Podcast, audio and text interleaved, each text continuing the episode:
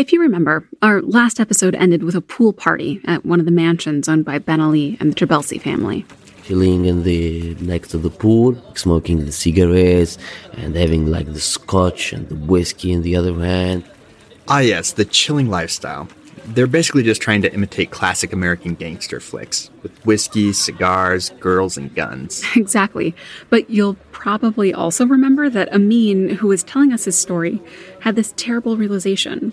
Once he saw Ahmed Trabelsi with his revolver, he knew that even though he was right there within reach of all this opulence and wealth and power, if he made a wrong move, it could all just evaporate. He can kill you. He can do whatever he wants with your uh, with your body. He can tell your family that you are dead in a car accident. He can tell your family that you killed yourself. Imagine the possibility of killing, lying, and do whatever you want with a life, with a person's life. Amin's experience, balancing on a knife's edge between being in and being privy to the spoils of corruption, or being out and on the wrong side of a dictatorship, is a bit of a microcosm for Tunisian society throughout the nineties and early two thousands. Staying in line could mean safety, but being close to that kind of power also had its perils. Ben Ali understood this fear, and he used it to his advantage to tamp down on resistance or opposition. He'd find people who wanted to be close to power, but who also feared it, and he'd install them as the head of unions or civil society organizations. And for those he couldn't appoint himself, well, he had a decidedly Corleone-esque approach. I want you to rest well, and a month from now, this Hollywood big shot's going to give you what you want. Too late. They start shooting in a week. I'm going to make him an offer he can't refuse. When the public seemed to bristle at his roster of political appointments or Potemkin union boards, Ben Ali would frame it as a culture war and cast himself as the hero. He'd remind people that he was the only thing standing between the open, secular society Tunisia had become and what he deemed as backwards fundamentalist Islam that he'd spent a decade crushing.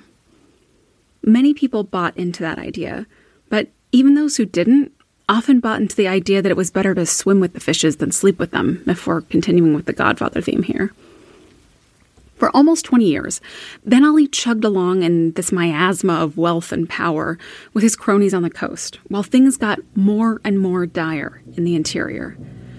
Today, we're going to hear about the first crack in the Ben Ali system and meet two young men whose lives intersected in what many would call the prelude to the revolution. From the Agora Podcast Network, this is Revolution One. Today's episode, the Gafsa mining strikes.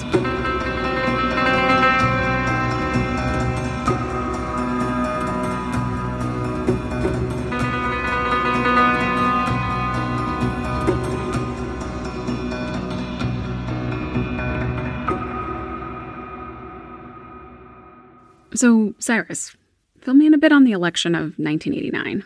So, in nineteen eighty-nine, two years after Ben Ali came to power, he ran in his first election.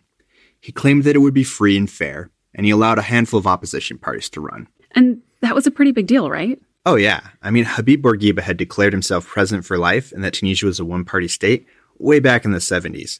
So Tunisians hadn't had a chance to even vote for their leader, let alone run against him in decades. So a lot of people ran on different platforms and new parties, or they ran as independents. But when the votes were tallied, it was clear the election had been rigged.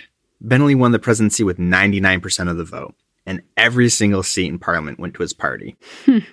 So, uh, so do we know who really won? You know, actually, Ben Ali probably would have won if the elections were genuinely fair. He was pretty popular, and he enjoyed broad support at the time. And by the time the ballots were cast, no one was running against him. It was a different story for Parliament, though. His party was popular. But just not every single seat in Parliament popular. Exactly. Most people accepted the outcome of the election, even if they knew it was a fraud. And they got back in line behind Ben Ali. But there are some people who contested the results, and things didn't end well for them. My father was arrested just after the election in eighty-nine. My father was arrested. My uncle was arrested. And many other from my family was arrested because they, they said that the regime cheated in uh, in that election. This is Saqr Shammakh. He was just a kid at the time, growing up in Medenine, a town in the country's southeast.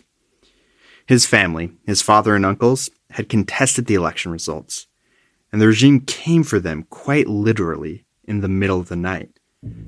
After the regime took Zaghair's father away, police were stationed near their home to monitor and harass them. His family had no idea where their father was being held, and they wouldn't find out for almost a decade. I remember my father was arrested in April eighth, nineteen ninety. The first time we visited him in the jail was in nineteen ninety-seven. Since seven years, we don't know where he is. They didn't give us the chance to, to meet him, and they didn't say in which prison he is.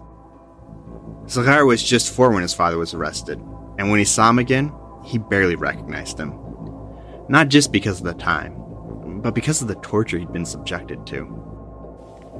It's different between jails when you are activist or political opponent to the regime. It's different from other prisoners.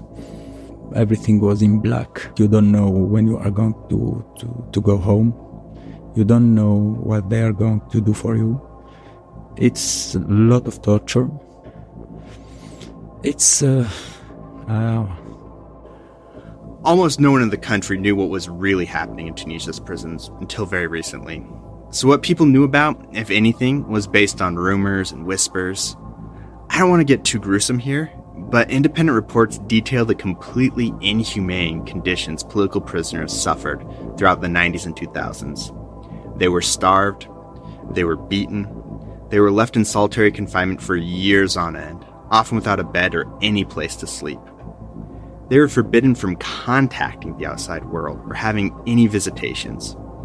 They weren't given medical care, and they were forced into labor in what one report called conditions of near slavery. Many died because of the torture they suffered, others because of malnutrition or because of disease. After thirteen years in prison, many of which were in solitary confinement, Zaghair's father was released in two thousand three. Just three months later, he died.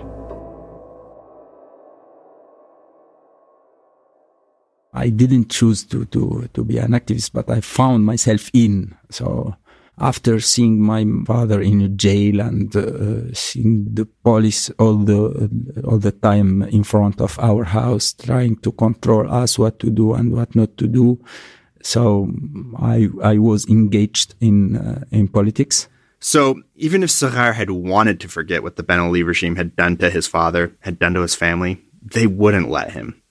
He was accepted into college in Tunis and graduated as one of the top students in sociology in the entire country.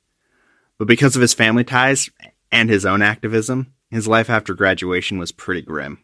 Even if I was the second in all the country, in all the people who are uh, my degree, I was, but they refused to accept me in master's degree because I was arrested and because, you know, um, activism.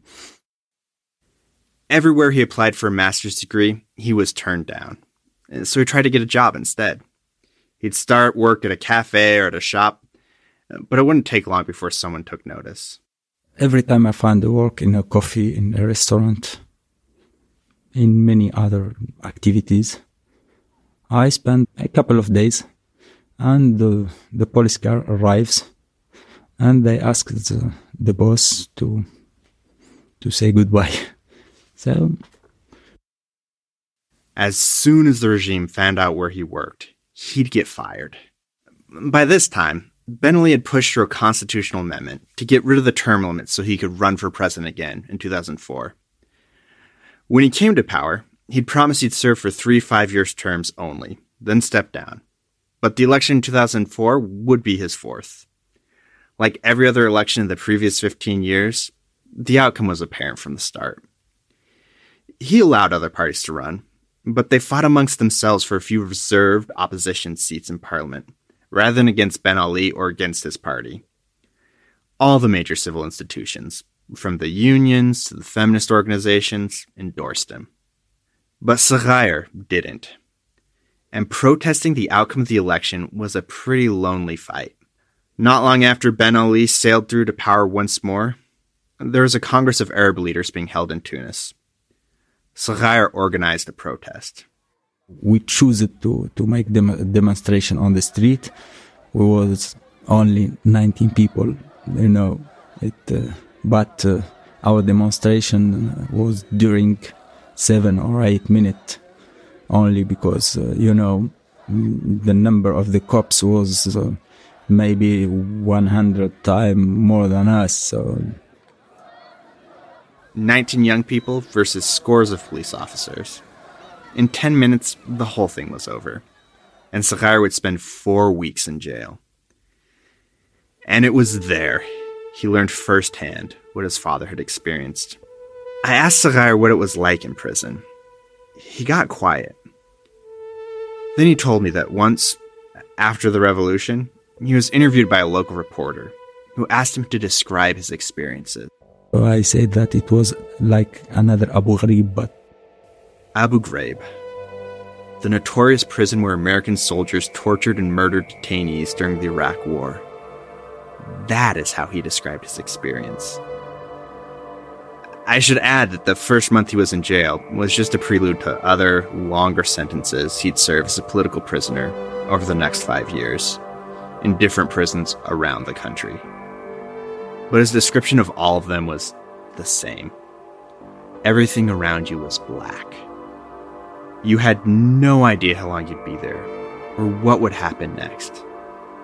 It was as psychologically grueling as it was physical.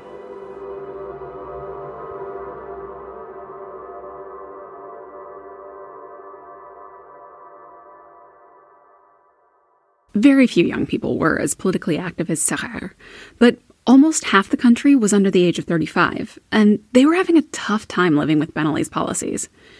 Education was a major priority in Tunisian society, and many students went on to get college degrees. But when they graduated, they faced an uncertain future. Ben Ali's economic plans always focused on cheap exports to Europe and package tourism deals, so what few jobs were available, in manufacturing or low-level hospitality, were precisely the kinds of jobs people went to college to avoid. For some, it was the experience of college itself that was enough to turn them against the regime. I'll never forget the first lecture I had at the university. It was in the biggest auditorium on campus, and the head of the communications department stood up, and he gave this straight-faced speech to a bunch of nineteen- and twenty-year-old aspiring journalists about everything we couldn't write about. And it was everything. This is Henda Shenawi. When her family got the internet at home during her teenage years, she was drawn into this world of blogging and was astounded to read other young women's stories, primarily in France, about their struggles and hopes. She saw all of the things her friends were struggling with and wanted to write about what being a young Tunisian was like. So she worked tirelessly in high school to get into a journalism program for her degree. But reality came crashing down on her the moment she walked in the doors. Il a passé une heure et demie à nous énumérer en fait le nombre de choses interdites à aborder ou à raconter. Et c'était... He spent an hour and a half just listing off things we couldn't investigate, write about, or even discuss. I felt like I was hallucinating. I had dreamed of becoming a journalist since I was seven years old. All I wanted was to grow up and write about what was happening in the world and in my country, to investigate the problems affecting the youth, you know. And then the first day at university, the head of the communications department stands up and says, basically, you don't have the right to be a journalist.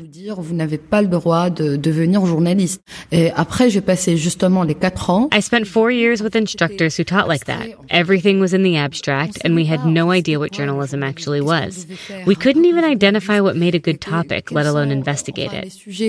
I swear to you, we graduated with degrees in communication, and not one of us knew how to write a real article. So Henda was lucky enough to get a job in her field after college. But, of course, there was a catch. I started working at a radio station that was owned by Ben Ali's daughter, but your job was to be a patriot, not a reporter. In one of his attempts to put on a good face for American and European observers, Ben Ali had allowed for the creation of private media organizations. But, as I'm sure you could guess, they were all owned by members of the family. The limits of what these organizations could cover were unspoken, but extremely rigid. Il y a, il y a rien concrètement qui dit que on est censuré, mais there was never anything concrete that censored us. There was just this arsenal of vague legal terms that kept us from holding people accountable because we couldn't criticize the administration or else it was defamation, and everyone was linked to the administration. Voilà. The independent media became propaganda machines for the regime. Henda tried to work her way around the system, but it was a delicate dance. Faisais des reportages sociaux. Je parlais, j'étais la seule journaliste qui parlait de la pauvreté. I was the only journalist writing about poverty at the time, but I had to do it with such a light touch. You know, yes, there is poverty, but there is an association or minister so-and-so that's doing something about it. But even that helped me get the numbers out. Mais voilà, je donnais des chiffres. More than anything, she just wanted people of her generation to know the truth. And the truth was in the numbers.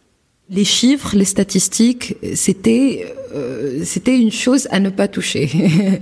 Reporting on statistics was something you just didn't do, but I did, and I tried to find other sources for those statistics. Le pourcentage de chômage en Tunisie, Ben Ali, il disait c'était zero point zero zero percent. Of course, the government was lying. Ben Ali would say that the unemployment rate in Tunisia was zero percent, when in reality it was closer to fourteen percent. Same with the poverty rate or price fixing. So I tried to talk about it, but it was nearly impossible. All of this, the anger with Ben Ali, the lack of opportunities, and the lack of media freedom, would come to a head in two thousand eight in the Gafsa mining basin. Unlike many Arab countries, Tunisia doesn't have major oil or natural gas reserves. While its neighbors, Algeria and Libya, pump desert crude for considerable profit, Tunisia's left with a single natural resource to exploit, a reserve of phosphate in the country's southwestern Gafsa province, right on the edge of the Sahara. There's a cluster of small towns that support the government-owned Gafsa Phosphate Company mines, and that's where we meet Yahya bin Abdullah, who grew up in the mining town of Redeyef, right on the border with Algeria. He told us what it was like living there. Making a living or getting ahead in Redeyef was hard. You can make ends meet, but there really wouldn't be much left over. And the work conditions were rough. Working in the mines is physically demanding, and there aren't a lot of medical or safety standards, so people got exposed to some pretty toxic stuff. Lots of people got cancer, or just had other health problems from the exposure to the phosphate. We weren't allowed to visit the mines, but we did a little digging into how phosphate mining works. Yeah, and like most mining, it's not a pretty picture. Phosphate mining is a dirty, toxic business in the best of circumstances. It's open pit mining, so there's a lot of big, heavy equipment involved. To separate the phosphorus, which is used in fertilizer, from dozens of other compounds in the rock, they blast it with water, which makes this kind of mineral soup that no one really knows what to do with after they've finished. Actually, Florida has one of the world's largest reserves of phosphate, and every time a company even hints it might want to open a new mine there, there's always major local pushback. That's because the byproducts and wastewater from phosphate mining, they aren't just poisonous, they're radioactive.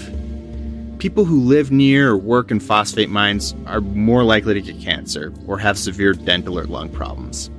In Gafsa, it wasn't uncommon for a single family to lose multiple members who had worked in the mines, whether that was through accident or illness.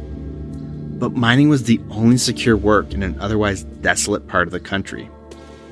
The official unemployment tally for the mining basin was twenty-five percent, but that was likely a significant undercount.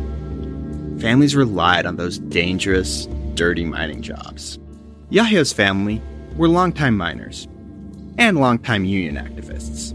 They agitated for better pay, for better working conditions, but there was one issue that they were especially insistent on: that when jobs opened up at the mines, they were given to family members of men who died there.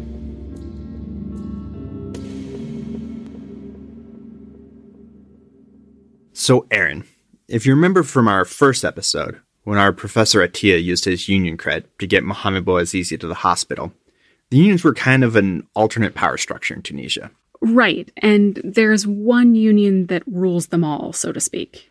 Exactly. The General Tunisian Workers' Union, or the U G T T for short. They use the French for the acronym.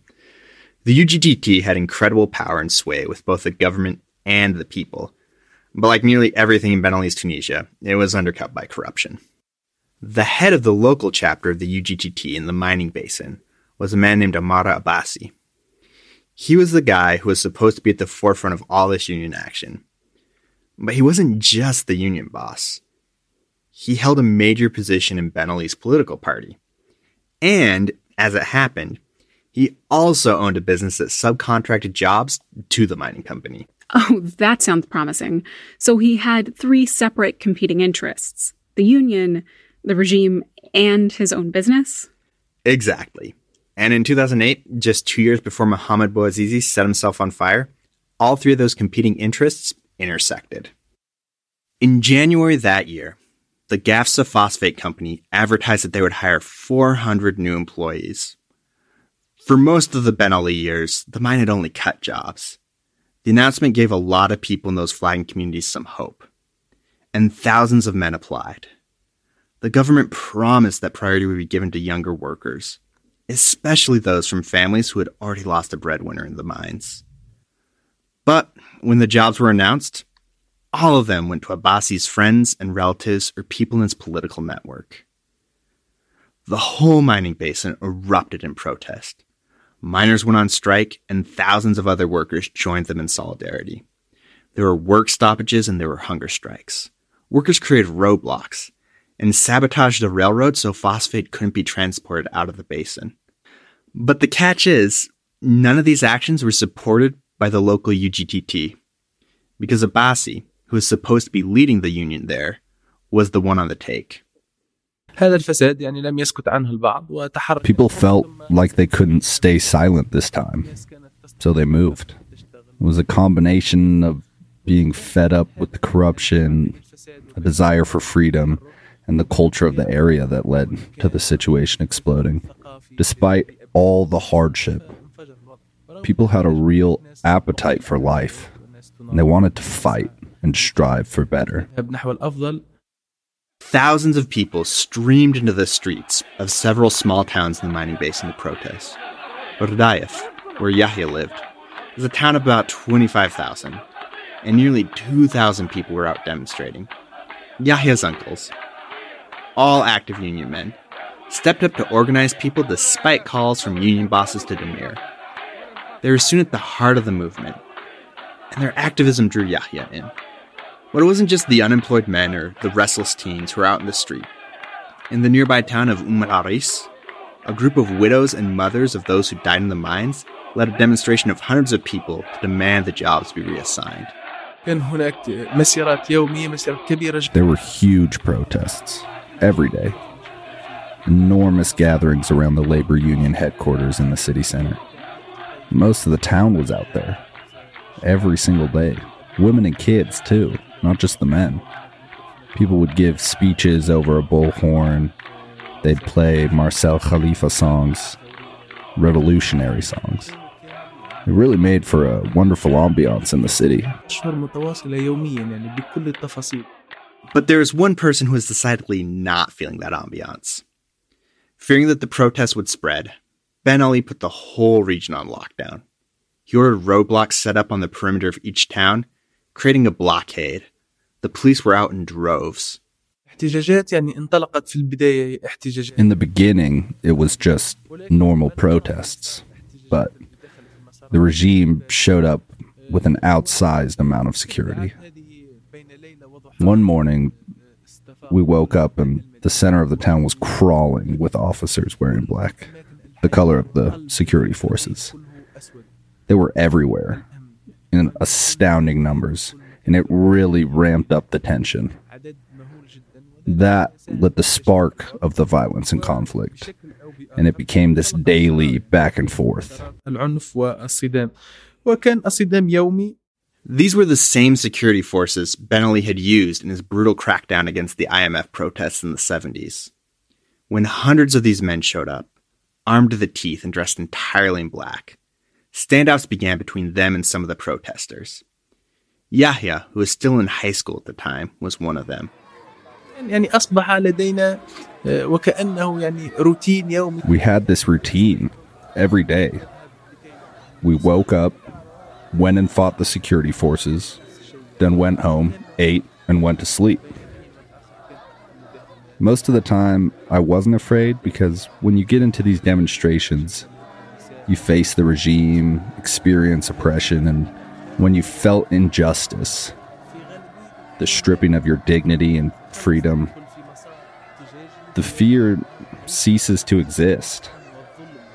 It's really motivating to see little victories against the regime. Every demonstration, every argument, every back and forth with the security forces, even if we were just throwing rocks, there was a small victory.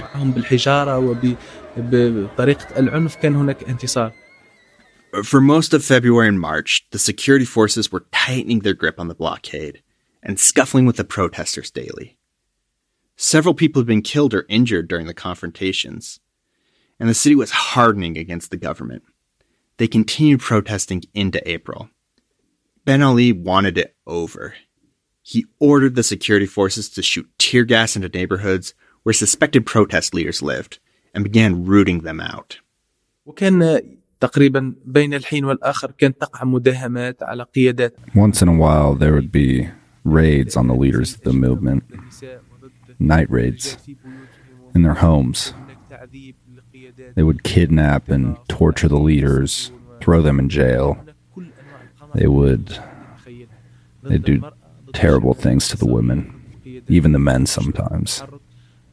It was some of those acts from the regime that became a turning point, that moved things in a different direction. At the height of everything, most of the leaders were in prison, but my uncle was free, and he was hiding at my family's house. But one night, the security forces found out where he was staying and kicked in the door. While he ran, my mother and I, we were hiding in a secret alcove under a bunch of blankets and cushions. We said, While Ben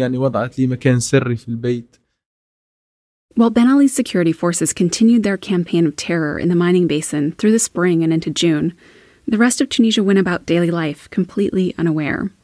See, there was one big difference between the Gafsa mining strikes in two thousand eight and what would happen in Sidi Bouzid just two years later. The internet. There are Tunisians who don't know the details of the mining basin strikes. Even today, there was a complete media blackout and a blockade that kept everyone and everything, even food sometimes, from getting in and out of the city. In two thousand eight, cell phone coverage didn't extend to the interior of the country, and internet access was limited to a few cyber cafes, which the government shut down early in the strike. Most people in Tunisia didn't have cell phones, or if they did, they certainly weren't smartphones. No one in Tunisia had Facebook, and only a few people were on Twitter. Media in the local dialect was limited to government stations, or those outlets like the one Henda worked for, which were controlled by Ben Ali and his family and allies. On the coast, wealthy people circumvented this with satellites that could pick up Al Jazeera, but in the interior of the country, that just wasn't an option. Activists were recording the security forces' brutality in the mining basin on camcorders or small digital cameras. And they were desperate to get all those images out and into the hands of Al Jazeera or other Arabic broadcasters so that the rest of the country could see what was going on. But you couldn't just drive out of town through the police checkpoints and roadblocks with a backseat full of D V Ds. Activists had to get creative to get information out. That's where we pick back up with Zahar. Rumors of a crackdown had been circulating among activists in Tunis, but without photographic evidence, the Ben Ali regime would just deny and deflect. At an underground meeting, Zahar and other activists in the capital debated how best to help the few activists on the inside of the mining basin. There was uh, three or four people there, activists there, but there is no uh, connection between them and uh, the political activists here in the capital. And uh, they, we need, in that time, we need to make connection with them in order to help them to, uh, to, to send uh, photos, to send news, to send videos to uh, outside of the of the country, to T V station. They had to send someone in person to help ferry all of this footage out of the mining basin. Someone who was unknown to the police in the area and who could maintain a low profile. It was, essentially, a spy posting. They chose Zaghair. He left the next day for Gafsa, the closest city on the outside of the blockade, and immediately connected with one of the local activists. They told him that they'd send someone to meet him for a handoff in the mountains outside of town. That someone was Yahya. There are secret roads leading out of the city to the desert and mountains that we'd use to get out. You couldn't use the main roads because of the Kawada, we call them, pimps. The informants who ratted people out to the security forces. Every night he, he comes and we meet each other out of the city. He gives me C Ds and U S B in which there are a lot of, uh, lot of photos, videos. I would get information from here and there, usually on a C D, and I would sneak out of the city with it. Someone would meet me outside of the town and I'd hand off the material. And they'd take the back roads through the mountains or deserts to get out of the area. Once they were out of the mining basin, then they were in the clear. Then I come back and I send it, you know, using Hotspot Shield and Sound Proxy and many, many, uh, many programs. And I send them to... Uh, to many other friends here in the capital in order to m- make them arrive to some newspaper, some uh, T V uh, T V program. But I think I was lucky because the, the regime didn't track me when I was uh, I was there. It wasn't a job for just anyone. The path out of town, the contact you met, all had to be kept secret. It was such a sensitive mission. Because if we lost that connection, we would be completely isolated. Yahya and Zaghair were part of this delicate network of ghosts who slipped in and out of Redeyef and the other towns in the mining basin, desperately trying to get information out. They only met a few times. Contacts rotated regularly, so if someone was being followed, it wouldn't compromise the mission. They didn't even actually learn one another's names until after the revolution. But despite their valiant efforts, most of the world, and even most of Tunisia, remained oblivious to what was happening in the mining basin. Little information actually made it to the coast, and because of the low quality of the photos and videos, big foreign news outlets didn't want to publish them. A few European news agencies published small articles, but most of the information just circulated underground, among activists. When the protests hit the six-month mark, Ben Ali decided he wanted this standoff finished, once and for all. The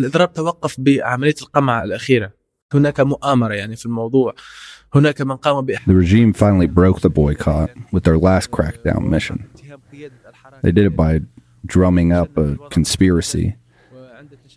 The police station was torched in the middle of the night, and the regime blamed it on the leaders of the movement.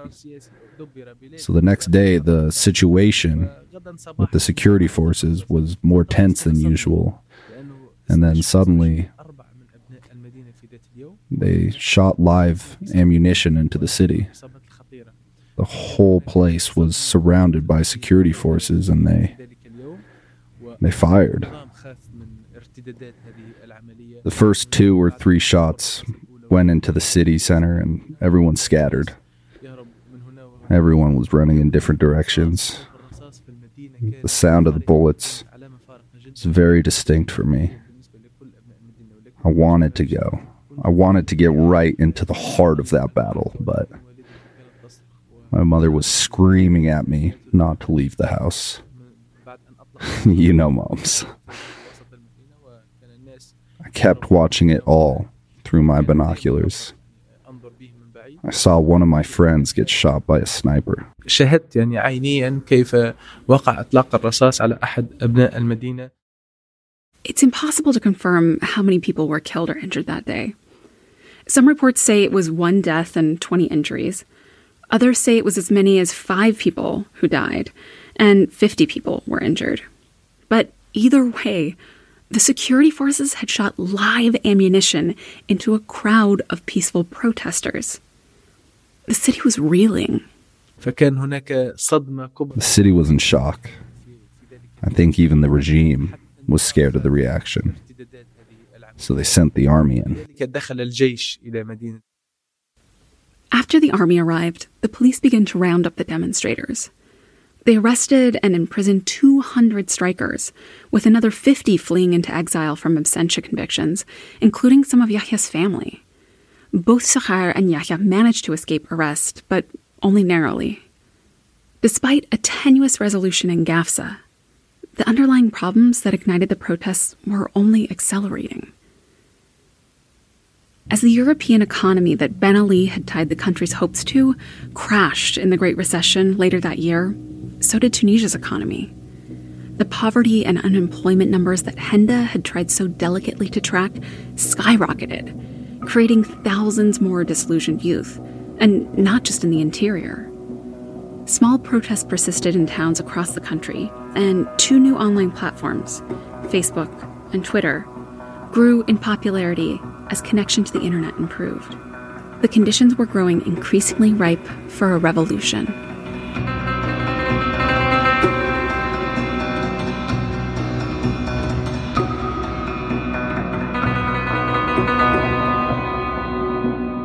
Revolution One is produced by me, Cyrus Rodell, and Aaron Brown. Tim O'Keefe is our composer and engineer.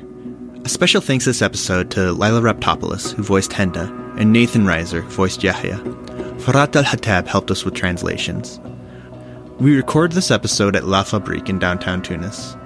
Join us next week for episode four, when we meet the student activists spreading the revolution after Mohamed Bouazizi's death, and see just what lengths Ben Ali would go to to keep his grasp on power. And also, if you liked this episode, share it with someone else you think would enjoy the podcast, or leave us a review. Listener recommendations are the best way for us to get new listeners. Thanks, and see you next time.